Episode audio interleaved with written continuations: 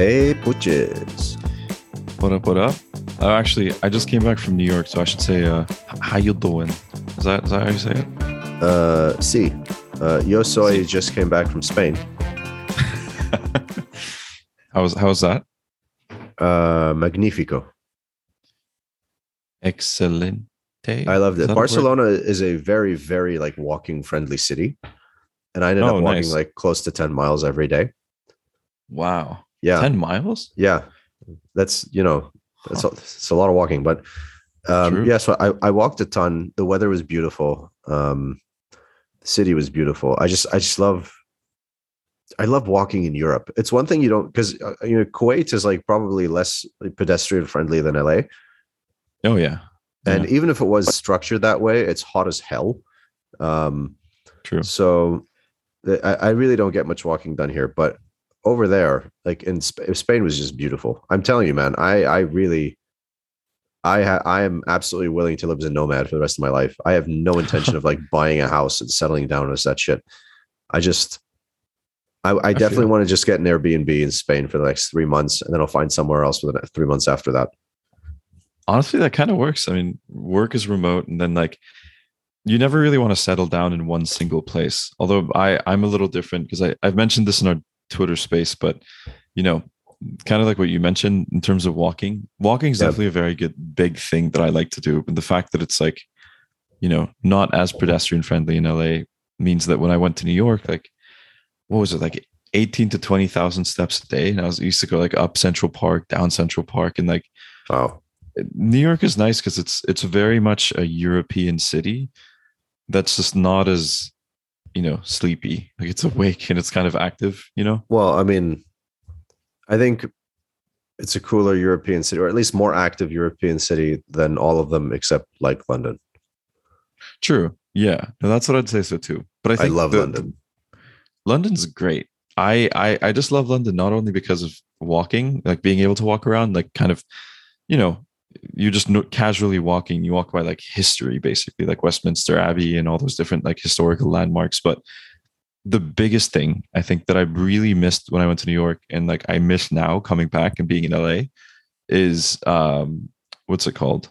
Public transportation, just normal yeah. public transportation. I can't believe like LA is this massive city that doesn't have that. It's too spread out for public transport to actually do anything, unless you want to take the bus. True. Yeah. Like, I I do know people who take the bus, but like, apparently, because 2028, the Olympics are going to be here. All right. And uh people, and like, I, I hear these like initiatives are going to build a subway system and a metro line and whatever. And every now and then you get your like occasional news flash that, like, oh, they built the one from uh South Central to LAX. It's like, okay, it's like one line. Like, Yeah. you know? I don't know. I think with what's with happening in LA, because like I was dead set on moving to LA up until like a couple, I don't know, weeks ago maybe. But it, it's, um, what's happening to LA is just making it less and less attractive. At the same time, what's happening to the states as a whole is making it less and less attractive. But I am, uh, I'm telling you, I'm all for that digital nomad shit. I kind of like it too, because because then you you don't like really settle down in one place, especially if it's like, you know, you don't need to be in meetings and worry about time time zone differences and that Uh-huh. type of stuff. Then Yeah. I would love the fact of like, okay, keep like section off a part of your day for work and then go like explore whichever city you're in. Yeah, and if, uh, if you're working on. U.S. time and the workable parts of the day are technically the evening, if you're going to be in this part of the world, like. Europe, Middle East, then the mornings are yours, and that works for me, honestly. True. Yeah. Mornings are yours, and then you don't get to worry about work until like what 4 p.m., 5 p.m. maybe. Uh, later, even you know, by the time people wake up and actually want to talk to you, Oh, true, true. yeah, Yeah. It's weird though. Like it's kind of it's kind of very interesting because I think you you and I have kind of been the same in like when we were in Kuwait, we're like, let's get out of Kuwait. LA was Yeah. awesome. But now I think both of us have had the time to kind of explore different cities and go like, wait, like these different cities are kind of not Yeah. too bad as well. just saying, if if I was like, if I was born 200 years prior to when I was actually born, I probably would have spent life as like some merchant marine. Probably. I'd be a I don't know, shepherd. You- You'd see like, you know, you'd visit a hundred ports Yeah. There's about maybe 80 or 90 very ang- angry pregnant women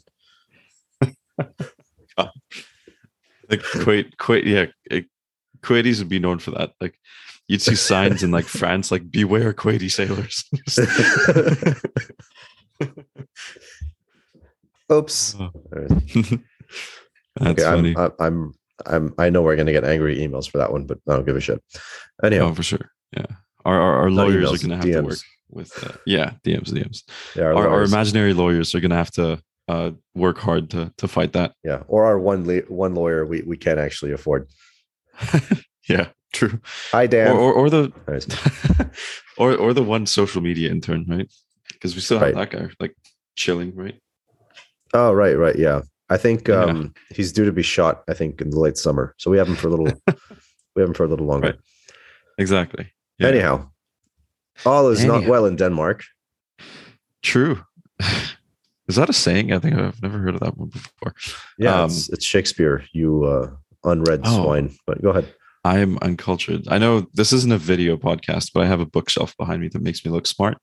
But I am very. You do not have a bookshelf behind you. You have one, two, three, four, five, six, seven, eight, nine, ten books behind you. I No, can count them. There's That's not a there's, shelf. there's shit. There's shit behind them though. There's more books. That's a printer. okay. Anyways, I feel. I feel. Moving on. Um, but anyways, yeah, all's not well in Denmark. Today I learned. Um, but yeah, it's like it's, it's really like weird kind of saying this, but we haven't really heard like public bad news about a startup in quite some time. I know you see Right. like your occasional Netflix show about Theranos or or uh, or We Crashed on Apple TV, but like it's kind of blinds us to the fact that like the mania and the fever of the past few years have been, you know, we've seen simple ideas raising millions of dollars and then startups with any sort of revenue raising it like 50x 100x and according to one investor on my timeline even like a thousand x uh, arrs so the multiples are crazy. People are raising for no reason at all because money's free and it's all over the place at the moment. So you know that was kind of the norm that i've kind of set myself to for the past year. But then the minute you see fast so fast is like such a massive like a company with such a massive pre- presence on twitter and their ceo dom is pretty loud. So when you see like the loudest company on twitter with the largest presence and like a flashy marketing first ceo announcing that they're raising a down round because the company with a monthly burn of $10 million was able to muster up only 600k in annual revenue and is cutting 50% of their workforce that kind of came as a surprise. Like whoa shit wait like the the music might be uh you know not stopping completely but it must like the volume on it is kind of going down just a little bit um it's like yeah not not all Yeah. is well the CD in like skipped. fintech the, yeah basically the cd skipped yeah, I'm actually surprised um, you even know what that means. But okay. I, I'm still. I think the the one thing I'd say about that is like growing up in the early 2000s in a third world country is very much like growing up in the 90s in the US, right? Because we still had a lot of like old shows. We got it on lag. yeah, basically. yeah, that's, that's. I still remember like floppy disks and CRT tu- CRT tubes and the Clippy. I had a talk with one of our advisors about Clippy and how annoying he was, but um, oh man. good times, good times. Right. Um, but yeah, so so going back to the fast stuff, like it came as quite a surprise that they weren't, you know, they raised a ton of money from Stripe and Index Ventures, and like next thing you know, they're raising a down round because with all that money and all that marketing and that like presence on social media, they they were only able to get like 600k in annual revenue. Um, so like you'd think like a lot can be attributed to this, right? You know, the scanning through a couple of the articles that I did as I was like prepping for this episode, I saw a few things, like a small flaw in their business plan where they basically targeted businesses with low transaction volume. And you know, if you're a company that takes like a small cut of a transaction, that's not really what you want to, you know, go after. Um, that small misstep was capitalized on by competitors like Bolt, who in the same year had about 50 mil in revenue. Wow. Um, so that could be one thing. Another thing is like maybe the CEO's tendency to kind of cross moral and ethical lines when he's backed into a corner. Um, that's one thing I've seen those articles too, where basically, um, apparently Dom uh, Dom Holland, the CEO of Fast, has a history in previous startups of, you know, shit hitting the fan, then him doing very uh, suspicious things to kind of get out of it. The biggest example of uh, before he actually came to the US and started Fast, there was one thing called uh, tow.com.au. So it's basically a um, a marketplace for uh, tow Toad? trucks and then uh, Uh, tow, tow, just okay. T-O-W. I thought you meant Yeah. like the frog. Okay. Oh, um, Toad. That'd be a cool startup name. Actually. these but- headphones are shit. Sorry, go ahead. I feel, and also we're on different sides of the planet, so can't Right, can't yeah. blame that. Um, but um, yeah, so so tow.com.au, which is basically a start a startup that he started, which is um, it pretty much is a marketplace for you know tow truck drivers and then anyone who needs their car towed. Basically, um, the one thing they were able to do is they were able to sign a deal with, if I remember correctly, the Queensland State like police basically for any cars that need to be impounded or taken to somewhere. Um so that that seemed like it was going pretty well but then they hit like a snag where um they had some money problems and then what dom was basically did was he left a lot of the tow truck drivers in in debt pretty much or in the dust um wasn't able to pay them back all the money that they were owed and then ended up suing the government because of some payment issues and con- violations of certain clauses in their contract so what actually ended up coming out of that is he just moved to the US and had everyone call him by his nickname, which is Dom. And, you know, everyone back there, even as fast as turning into this massive, massive thing, was kind of just left waiting for their money and just being in debt. Yeah. Um, another another part of it, like zooming further in the future, is um, when they were building the prototype for Fast after he'd started it, um, he you know leveraged the help of Nigerian developers um, and kind of as is mentioned the articles as well and this is something we've done as well here at abstract. Um, we you know reaching out over overseas for kind of help with developing is not uncommon in startups now especially now because you know no one's really willing to leave their jobs and hiring has become such a massive process and such a resource intensive process where um, if you need help immediately um, it's just not it just doesn't make sense to set up a hiring pipeline and hire people here because there's a lot that needs to happen.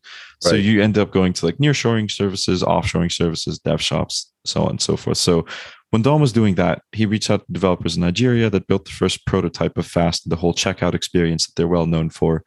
Um, but then on one day they had uh, some sort of miscommunication about payments and wages, and next thing you know, the Nigerian developers can't log into the Fast's um, Slack workspace. Um, and then what they later realized as well is when Dom was was when Dom was pitching that to investors, uh, he said that he built the prototype. It wasn't built with collaboration with like Nigerian developers or anyone. So you know, kind of a low blow there, but you know, this is the type of things that he deals with in order to avoid cracking under pressure. Um, so you know, this is this was a lot of stuff that was even overlooked by investors um, when they were investing in him. See, Basically, this is an example whole- of a company that is incredible at PR, but crap at Yeah. business. Right? exactly. They give you the impression that they somehow have this like commanding market share and people are like bowing to them. When in reality, Uh-huh. they're just like some, you know, little smudge in the corner. Nobody really cared, right? That's kind of true as well, and like it, it, I think it all goes back to you know, Fast has been kind of always sort of an enigma, and they were able to corner such a tiny, tiny like niche of the e-commerce industry, and kind of at the same same time, kind of present themselves as a company that just ran the whole industry, like a Shopify or an Amazon. Um, going back to the point I was mentioning about timelines, I mean, they had merch, they had flashy ads. The CEO was like skydiving and coming out of race cars and just for simple, everyday, basic announcements. And That's all LP money, by the way. yeah, pretty much.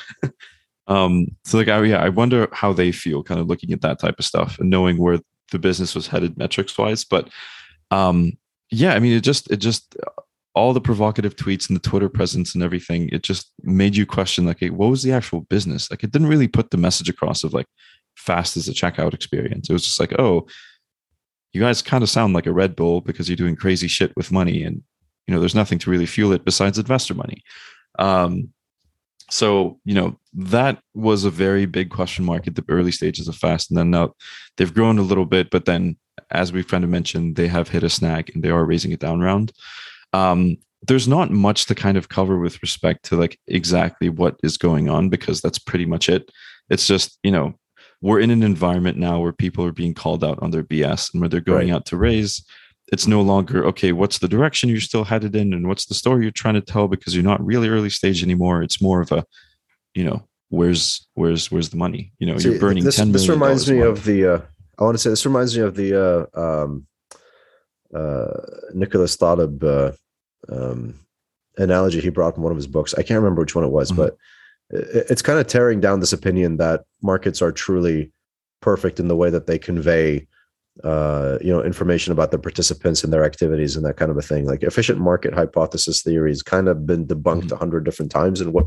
only beco- what truly becomes novel is how they intend to debunk it this time so the one that yeah. Taleb mentioned was uh, something along the lines of uh, uh you know uh, look at the uh, animal kingdom right so mm-hmm. survival mm-hmm. of the fittest and the fittest is the one who ends up you know passing their genes on to the next generation and the not so fit ends up dying out before they can procreate and and right. that's how uh, evolution kind of perpetuates itself right yeah. um so the socioeconomic version of that would be if the truly financially smart and savvy people were the ones uh, actually having uh, uh, you know families and then teaching uh, their skill set to their families so that they can then perpetuate that uh, quote unquote ideal um, socioeconomic skill set well it, it doesn't really survive and and it's easier to use an analogy to explain why as to as to why that is.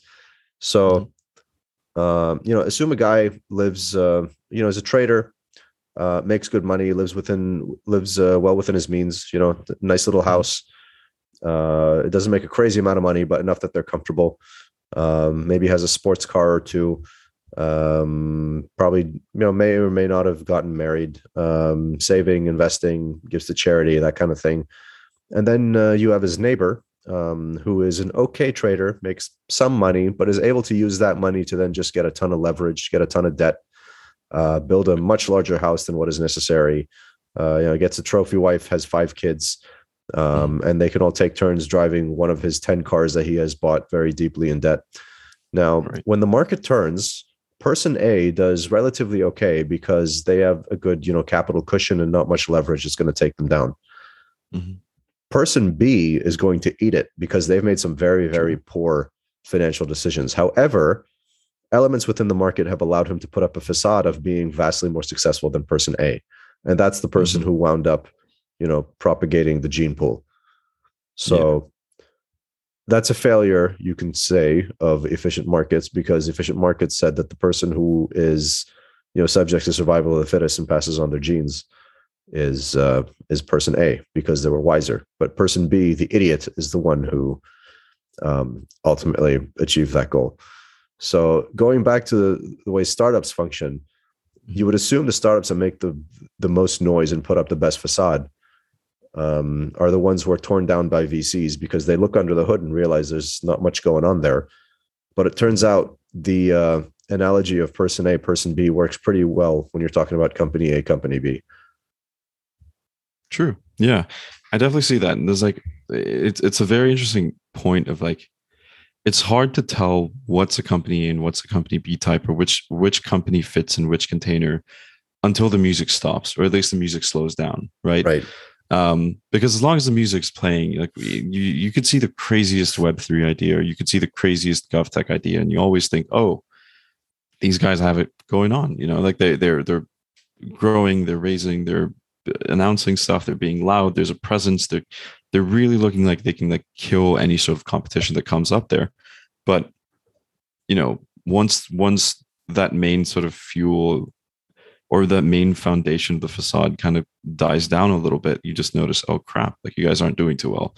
Right. and that kind of starts the little slow but gradual and painful process of like crumbling and and eventually just imploding and failing. And then you got to cut off like half your work workforce and all that and it just gets a little you know a little dusty and, and messy after that. However with respect to the whole fast and dom situation right like this is definitely a company b thing of like they've you know they've they've set themselves up as like this company that's going to change everything and change the world and while they were being loud right um other companies have capitalized on flaws in their business plan. Next thing you know, now they're trying to raise a, a down round. So it's it's pretty, you know, they're not trying if, to raise if a down I was, round. Oh, they're not. Interesting. No, they can't raise a round. Period. They? are they're uh, they're up for sale. Oh, really? Because yeah. I've seen uh, they might they must have like changed that because I've seen. Um, no, no, they've hired Morgan Stanley to um to sell, sell the company. Yeah. Wow. Well, that's even worse.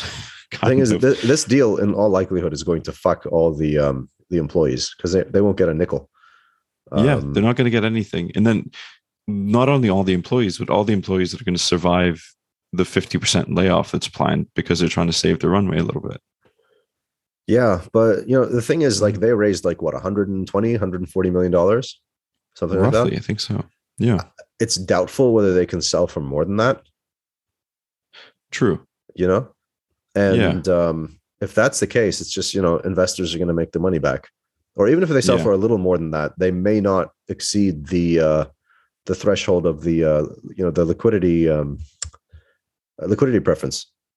Oh, yeah. know? Yeah. So if the investors have a liquidity preference of two, you know, and they raise 120, you know, I'm kind of extra, I'm, I'm, I'm oversimplifying, but you know, say that's Right. say there's a grand total of 200 million dollars of outstanding liquidity preference. If they sell Mhm. for like 180, nobody makes shit. That's like, But what's Yeah. really aggravating in all this is that the founders very likely have taken some money off the table by selling some of their shares in secondaries. Meaning they're going to walk away from this train wreck rich. Yeah. Yeah. It's definitely going to be another like WeWork situation, I feel. Yeah, Yeah. yeah. So incentive wise, this is not great for markets. You've incentivized people doing a shitty job to put up a facade of a great company, sell some uh, some of their garbage off in the secondaries, and then Mhm. walk away, you know, laughing to the bank, and your employees are fucked. Whereas Yeah. you're rich because you did a shitty job. So this Exactly. is this is one of those things that kind of makes people hate VC Oh, interesting. And private markets, like as a whole.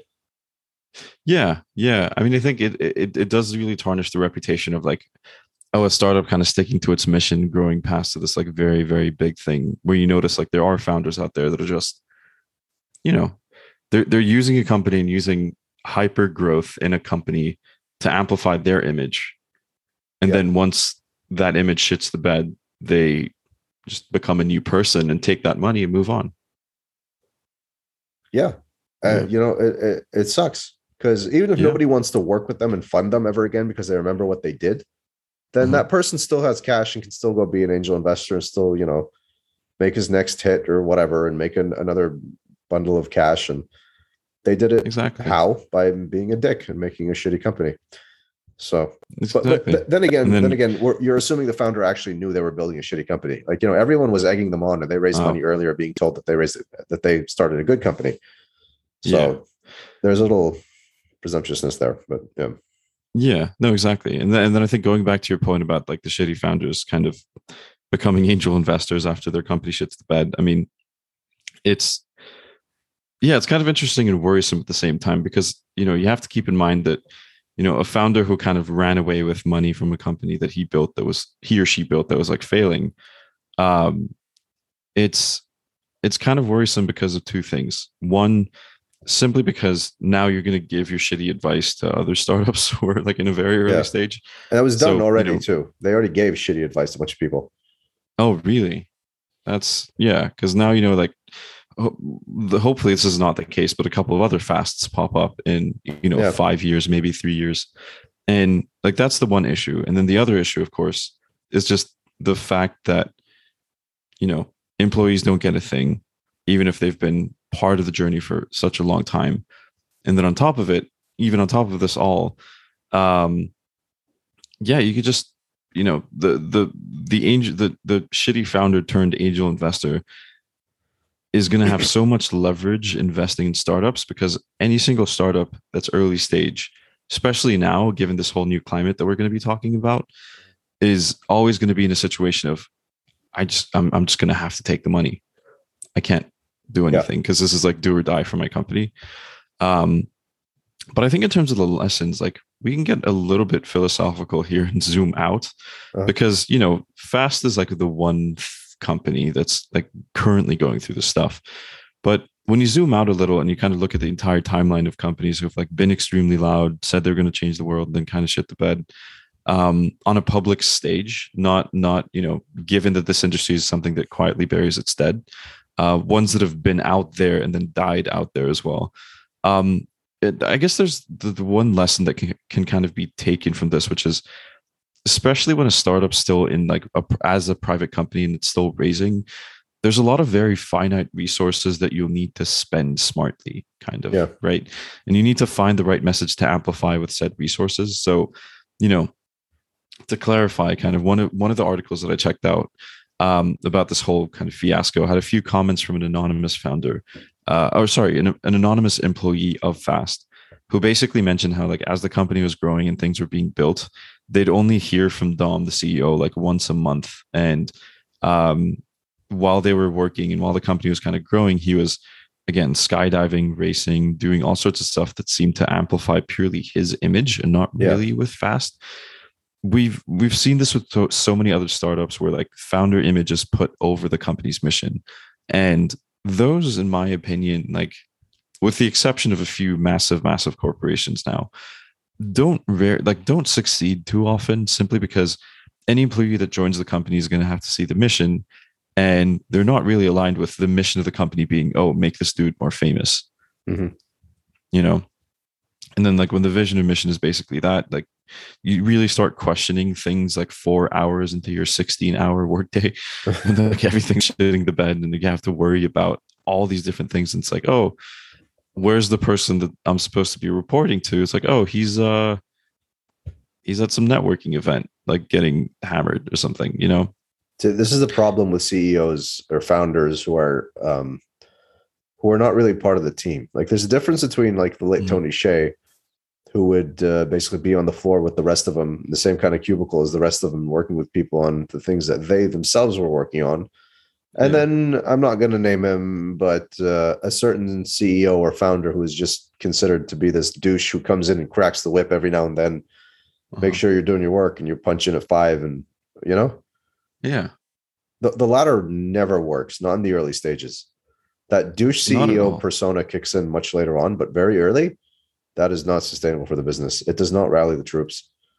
Not at all. Yeah, it is. It is a very dangerous thing to have because I think this is this is actually like a public discussion I had on Twitter somewhere. But um, there was this massive thread. They were asking people what the like most underrated skill as a leader or as a like a C level person, um, what the most underrated skill that someone in that position can have. And the number one thing that kind of came out of it was like empathy. You know, Right. you have to kind of feel that like it's not just you taking this risk Uh, everyone under you like everyone who's working working is also taking a massive risk and like Larking. what Everyone who's working. working i think that said. might be a i don't know my my, my accent is something that i need to work on a little bit because i've gone i've gone from like valley to new york where everyone's like i'm walking here like that type of shit and then now i'm like in in a weird middle ground. Um In but no it was kansas exactly. Um yeah but it's like it's it's it's very difficult because you know mm, when when you're working with employees and employees like have families to feed and everything they take the risk like and even with everything that they've done you see them as oh here's this like one cog in my system and how can i tweak the system to make me better right?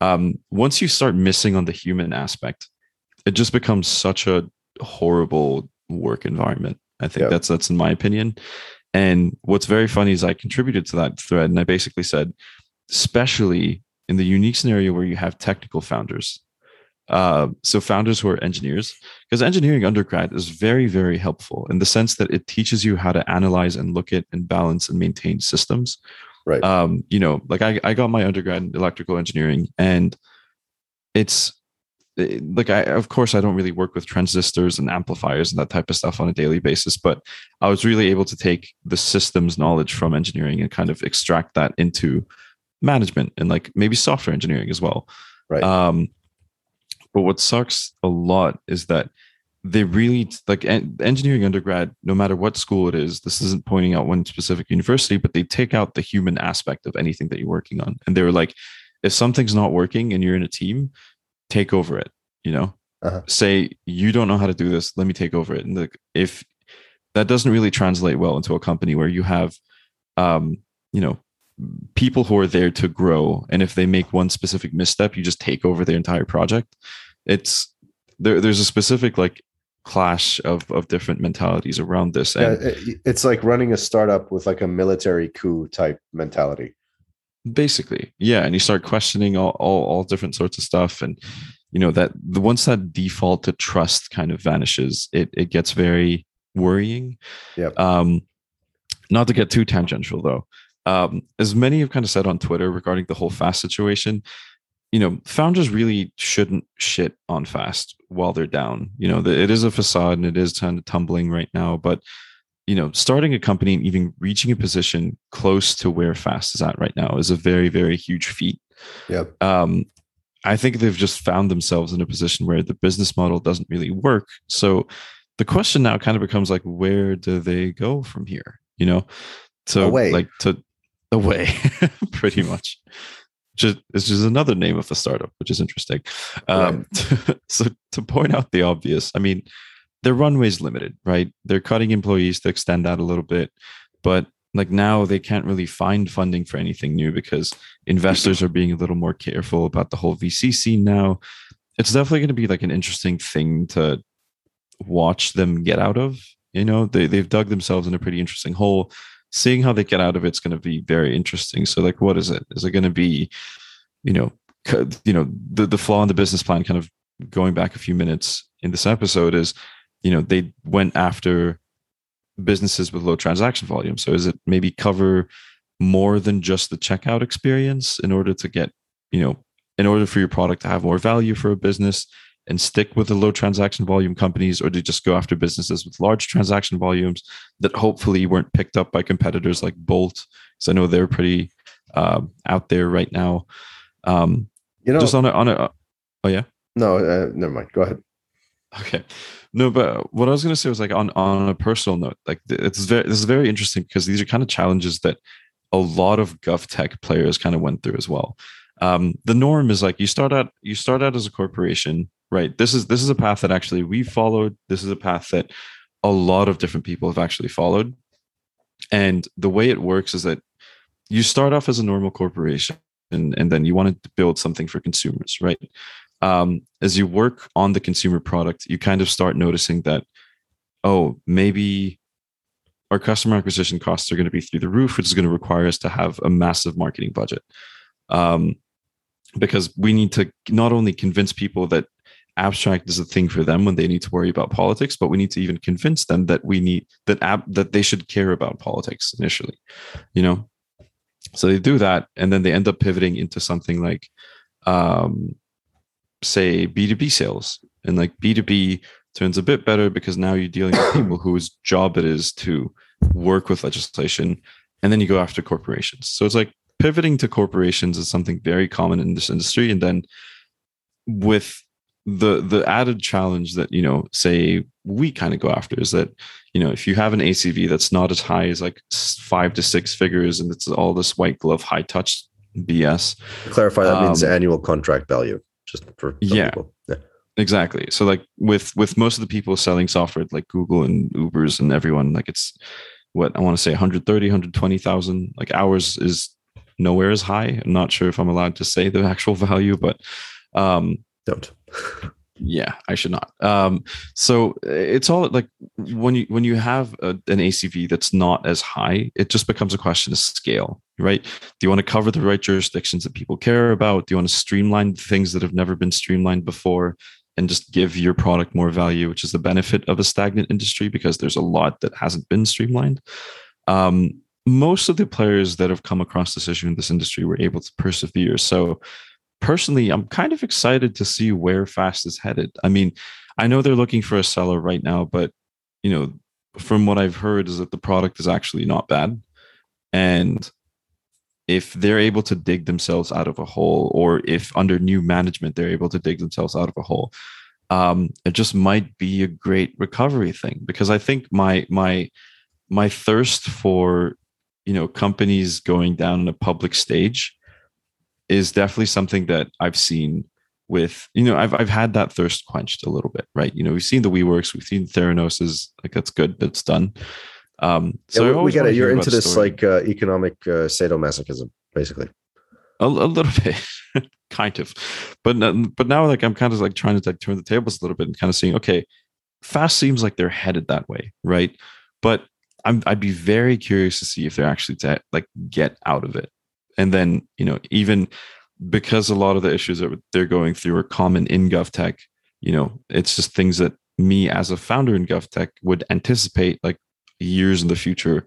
And just like it gets you kind of thinking about how you kind of you know get yourself out of it or how, how do you kind of like avoid these obstacles?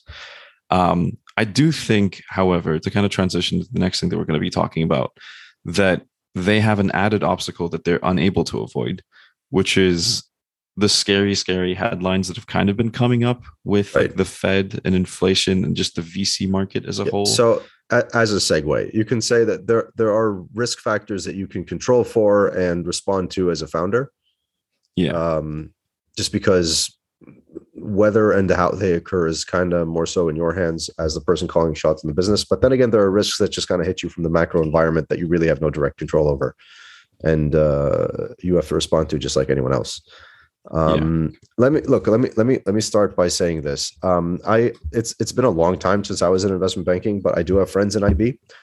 yeah Um, among people doing deals in the tech space, one thing that I have heard, which actually raised my eyebrows because I, I was not expecting this at all. Um, I heard one banker tell me that a lot of their deal flow has basically dried up as of late. oh So this is somebody Really? in, in the M and A space, right? So acquisitions that were done, excuse me, acquisitions that were done as as part of acquihires or outright technology acquisitions, or acquisitions of somebody else's like you know customer base or you know their, their Mhm. client list or th- those really aren't of much interest to anyone anymore. Right now, if anybody's buying, they're buying for cash flows. Specifically, I mean, they're looking for startups that are um, capable of basically immediately adding to their top line revenue come next earnings call because they just want to shine from a shitty pack. And th- this seems to be across the board. So right now, it's just like if they're buying you, they're buying you because you have top line revenue and you have some good metrics beneath that. You know, like good margins, good retention, good that kind of wow thing. so right? it's not even about like the tech or anything is this just okay how much revenue are you making No, people buying stuff out for patents. That's not really. Um, it's not an IP acquisition. Like those have slowed down tremendously. Like if we're spending money, we're doing it to bring money in at the top line. That's what's happening.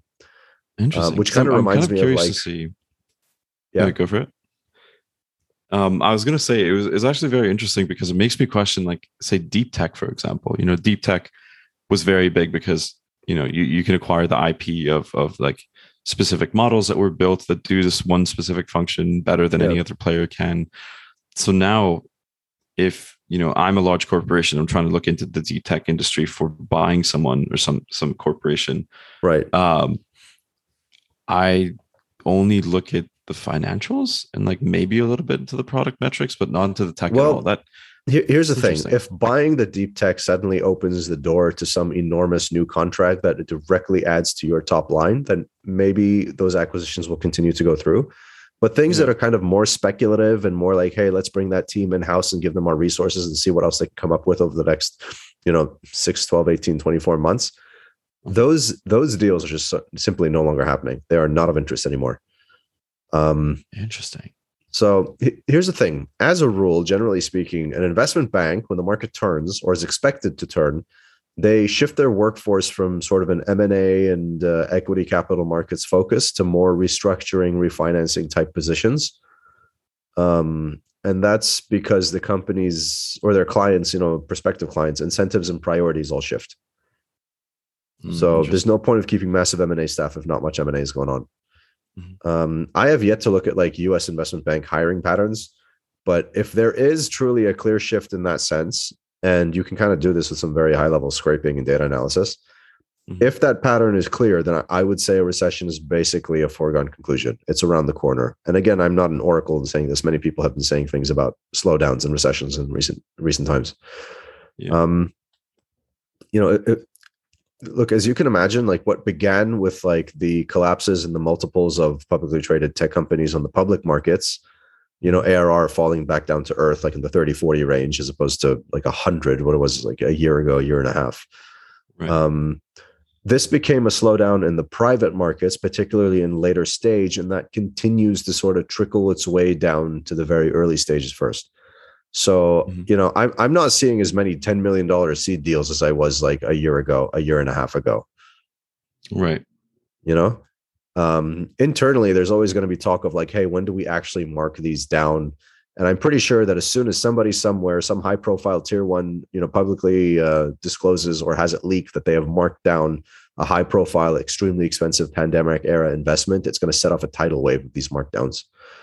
Um, yeah. You know, I, I've seen people have discussions um, about having to, for example, double their revenue growth expectations over the next years so that hopefully they can get a flat round the year after um, compared to the round they did during the pandemic at some crazy, crazy multiple. Oh, that's actually quite a couple of uh, like speaking to a lot of friends, like founder friends here as well. They're they do carry that sentiment as well. Um, a lot yeah. of them have been saying like, "Oh, we need to, what was it like, five x, ten x our revenue," just because, yeah, we raised when when everyone was like throwing money around, and now people just for some uh-huh. reason are obsessed with metrics and they're obsessed with revenue and cash cash flow and just like and contribution margins and retention and these other things that yeah. matter when money is scarce. Exactly. Yeah. You know. So um, Carta the other day was reporting an all-time high in terms of the options that have yet to be exercised by eligible employees. So they have, you oh. know, they, they have vested and not been exercised. Um, one way to think of this, by the way, is that employers are kind of hoarding cash, believing that they're going to need it in the near future. Maybe they have some insight into how to how's to uh, you know the company's plans to shrink headcount or something. Another way to think about this is that employees may have become painfully aware that when they exercise their options, the stock they're going to get is not going to be is not actually going to be worth anything by the time they want it to. Mm. Um, I think no matter how, I've been trying to find a positive aspect to this. Like, why would your shares vest and you not take them? Yeah. But almost every version of events just seem negative to me. All of it just seems like bad news. True. I mean, because because that's the number one thing. Like even getting becoming a founder, that's the number one thing people tell you. It's like, oh, shares are what matter the most. Do shares. Always stick to shares. Yeah, but so the like, fact you know, that people now have the option for that. Billions you know? of dollars worth of shares not being exercised. They're just letting them sit. Um, that is, yeah, you can't really spin that up into something good. That's a, that is a red flag for sure. Yeah. So, you know, all this talk, it, it, does really make it seem like a recession is sort of on the horizon. Um, as opposed to just, hey, maybe the tech markets are kind of taking a break from the crazy run up during the pandemic. But uh, I mean, for one, they are taking a break. But you know, this is part of a, a general macro story that is not unique to the tech sector. Um, so there are other indicators, you know, beyond the things that I've mentioned so far that things look like they are in the, you know, in, in the middle of a slowdown. First off, there's the classic. There's the inversion of the yield curve. You know, where two years okay. are yielding more than 30 years and, and and that sort of a thing. Everyone's been mm-hmm. talking about that. That has become very, very evident. And generally speaking, like, you know, as a rule, as a heuristic over the last couple of decades, that's been pretty good at predicting recessions.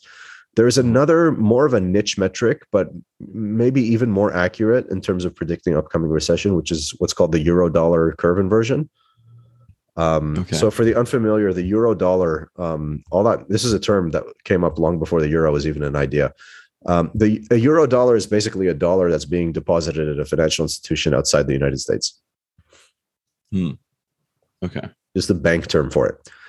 Um, so that the inversion of that curve basically means that US dollars outside the US are in such high demand that accounts bearing them yield higher interest rates in the next 12 months than in the 12 months after that, or so is the expectation. And when there's a massive rush for like liquid currency for cash, you know, people are always scared. Yeah. You know, and this is again, this is this is um, the dollar outside the US. So that implies that there may be more of an international, you know, concern of economic stability as opposed to a, as opposed to a, oh, this is just the US tech sector or oh, just the US. Yeah. Um, so when the world is just looking for the reserve currency, however long the US dollar remains the reserve currency, um, mm-hmm. that then it's easier to make the case that there's a worldwide fear. Um, you ask what I think the core catalyst of this recession will be a little while ago. So 2008, mm-hmm. obviously, it was mortgage-backed securities and the derivative structures built on top of them. We know that because right. we've watched Big Short 30,000 times, and it's very clear. God, I love that movie. Yeah, it's CDOs, it's just it's so great. CDOs. It's so great. It um, so this time around, I mean, it's anybody's guess, but my gut, my gut says it's inflation and all of its secondary effects. So, mm. you know, unemployment, you know, it, it's low right now because of the number of people who have dropped out of the workforce, as opposed to how many people seem to have gotten jobs. Um, this is all while inflation is at 40 year highs. So, Right. you, by the way, definitions of inflation and unemployment to the US are, are very, very nuanced and can really wildly swing your understanding of what's happening in markets. So, when you Right. stop looking for a job, you're no longer unemployed. Not having a job and looking for one is unemployed.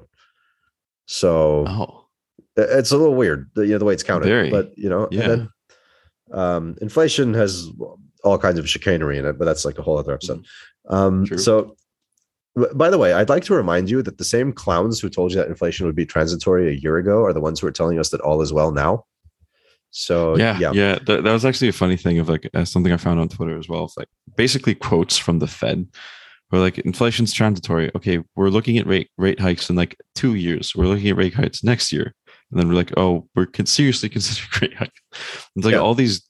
You, you kind of like they seemed so stable and so calm and like formal about these quotes, but you see the panic once you start grouping up a lot of these quotes like over time. There's a, a clip of Ben Bernanke from I think it was early 2008. This is before Countrywide Mortgage went belly up in, in March and before Bear Stearns and all of that, before the real calamity Yeah. and, and towards the end of the year, um, Uh-huh. where he is very clearly talking, you know, addressing Congress and saying that the Fed does not currently forecast a recession in the United States. Like what the fuck? I mean, Wow. It, it- it's just in retrospect it looks like a doctor looking at some patient who just now got you know shot in the chest and and, and the doctor saying we, we don't really forecast this guy bleeding out anytime soon um it- it's it's just it's so bizarre when you have the you know the the, the hindsight but anyhow um so when you have super low unemployment and super high inflation that basically screams interest rate hike right. right. So, you know, it, it- it's hard to imagine rates nowadays of even two to three percent on like Fed funds rate. Uh-huh. Um, just conceptually, it's so weird for a world that's been at like zero for like 12 years or more, I 12, 14 years, basically 2008 or Yeah. close to zero. Um, and that two to three percent federal funds rate, um, you know, in theory, according to the Fed, this should combat combat eight percent inflation. I mean, your Yeah. real rates are still technically negative. So True. you know, it, it's just it makes it makes no sense. So the super hawks will say, "Oh, but you know, let's just raise let's just raise rates to twelve percent." You know, Uh-huh. um, you know that's that's that's fine when uh, the economy is in a much uh, stronger position. But I can't imagine the U.S. actually remaining stable with twelve percent, like Volcker early '80s rates. What he did to combat inflation then. True. Um, it, it, it's just, you know, I, I um even that rate eight percent. You know, if you calculate it with like the pre 1980 criteria, then you're well north of that. You're like I think around fourteen percent. And even when you Wow. couple it with some of the news you hear, it's hard to imagine eight percent being accurate. I mean, your gasoline bill and your food bill went up way more than eight percent, and for a lot of people, oh, that's most of their income, food and fuel. You know, Yeah, exactly. I think that's that's actually the one funny thing that I kind of notice is like now when I go to the gas station, like I don't I, I can't even go from empty to full. I always do like half tanks because it just makes the most sense. Because next thing you know, you, you go from empty, you, you fill up your entire tank and it's like close to a hundred bucks. Like that Yeah. people that, that's that's not normal, you know? no. so so like remember how cheap the- gas was not all that long ago. So No, yeah, exactly. Because because keep in mind, like the 20, 20 July 2020, when you and I kind of left LA, we went back to Kuwait for COVID. Mhm. Um, what was gas like? Two bucks, three bucks? two and change. I Yeah, mean- it was it was nothing. So it was very surprising to kind of come back and see it at four, and now it's at like six, seven. Some places have it at ten. Right. Surprisingly. So so the very crazy thing about that is like you're now I'm now feeling the real life effects of inflation. And then I'm only seeing it go up like half a point, one point and a half, you know, where, where it goes like, okay, it's at 6.8.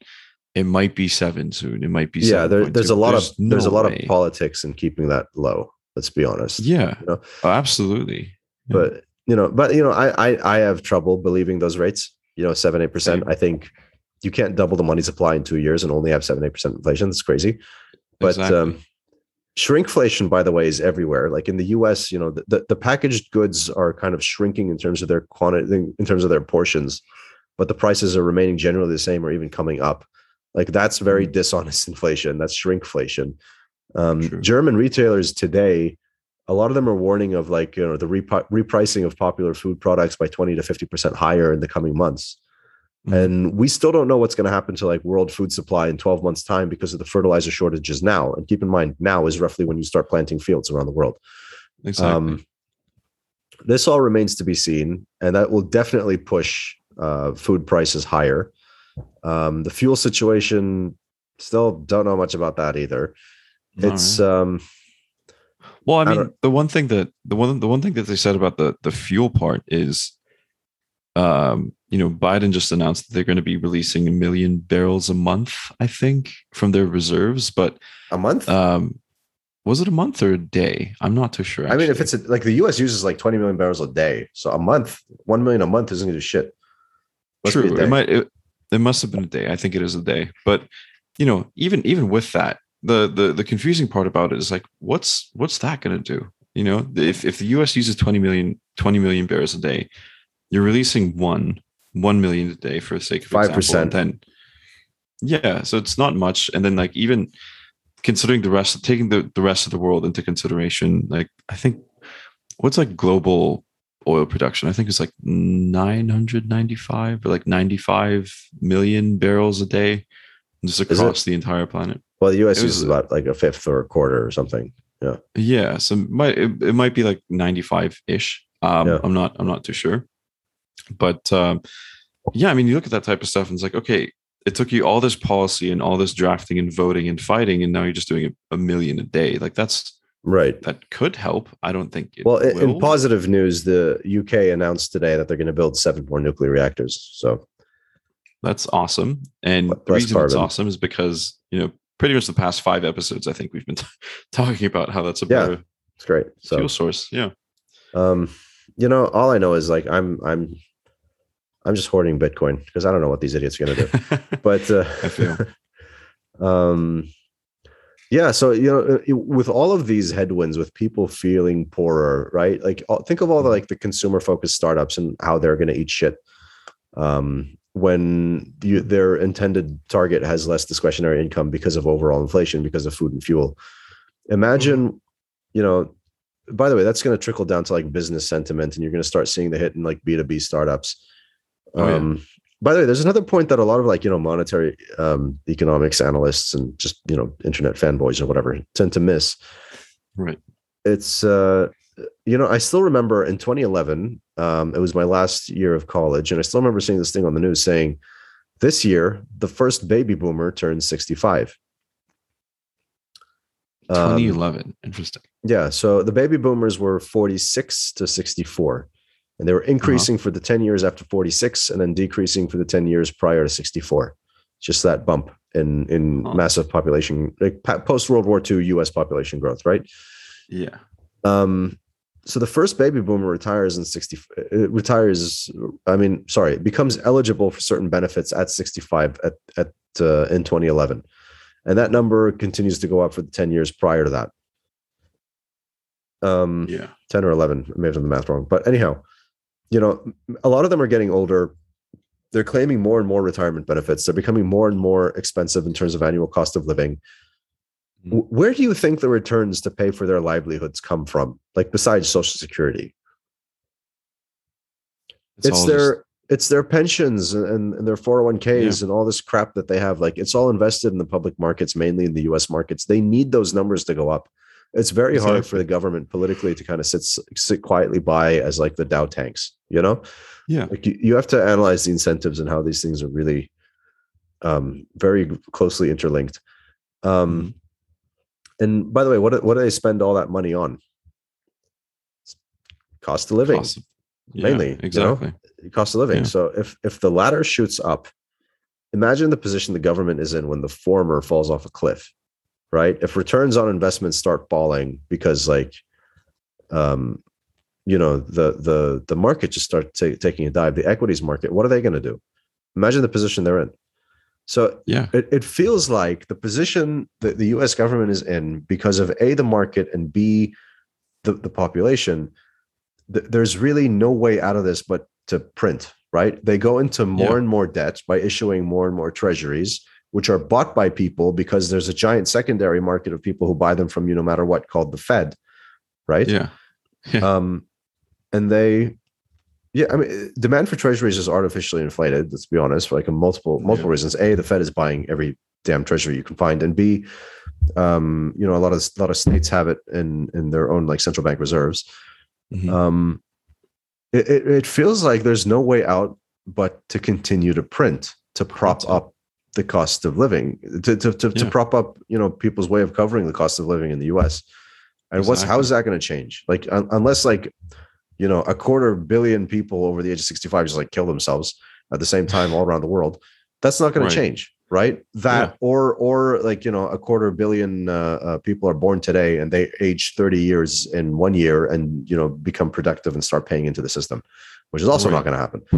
Yeah. So it, it just feels like we are primed for recession. And it feels like tech is absolutely not the only market to see that on the horizon and begin to act like it with their, you know, markdowns and and revising kind of LP expectations and that sort of thing.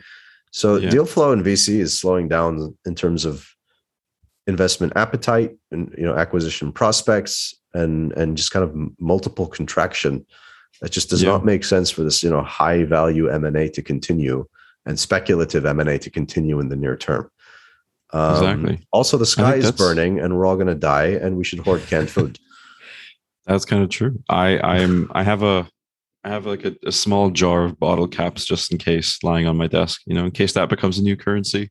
right Uh, but um but yeah, I mean I, I think that's that's that's I think you, you you just hit on it. It's like you know, we are headed for a very, very interesting, you know, even rest of 2022. We're still in April. It's pretty early, right?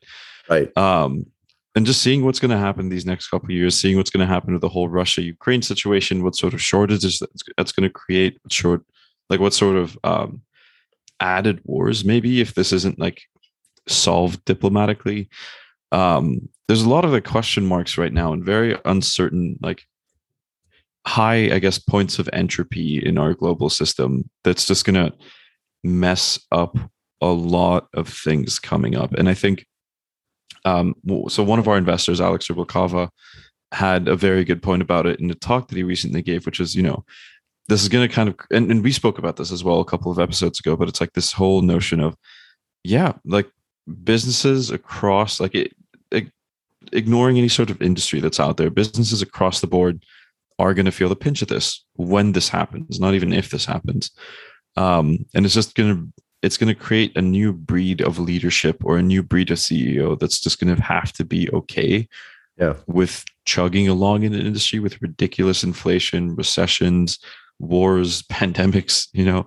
Uh-huh. Um it's just yeah, that, that's just I, I'm not sure if this is gonna, you know, hopefully the dust will settle from the recession. We'll have like somewhat some sort of stability in the in, in the road ahead, but besides that, like yeah, as as founders and as investors and just like being a member of this entire thing, you just don't know whether you should adjust or persevere or resist or yeah, it's a lot of lot of question marks really.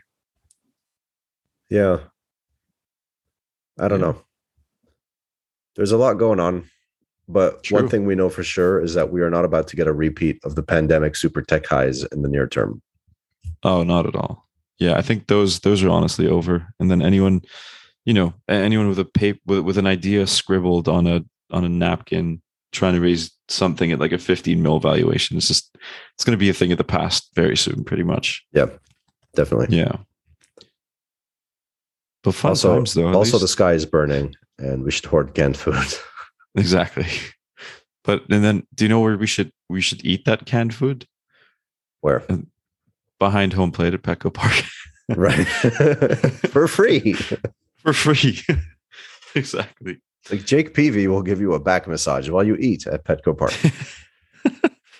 I mean, I think honestly, like that's what MLB has to do in order to. to fill Um, parks in a recession. Yeah.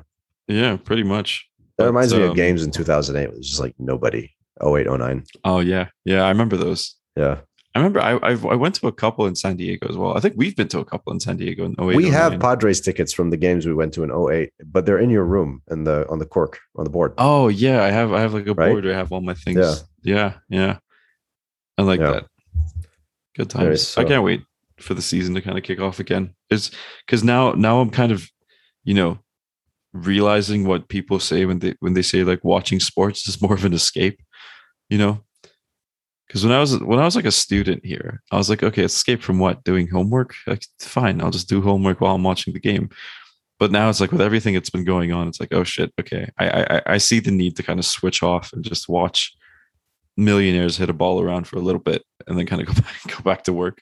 Yeah, you know, I, I just the people who say sports is a waste of time have no idea that you know the, the the cost in terms of time or capital is just it's just so much cheaper than getting therapy. right? True. True. Like as a grown man, I can yell at a TV screen and throw a fit, but when we say he's watching sports, it's cool. It's fine. It's All those fine. excuses. Yeah. Exactly. Yeah. I got to roll. Crazy times we're living in. Likewise. Yeah, I got a long day of work and then uh pretty much it, honestly. Just work. Ew. All right. Peace. Beautiful already.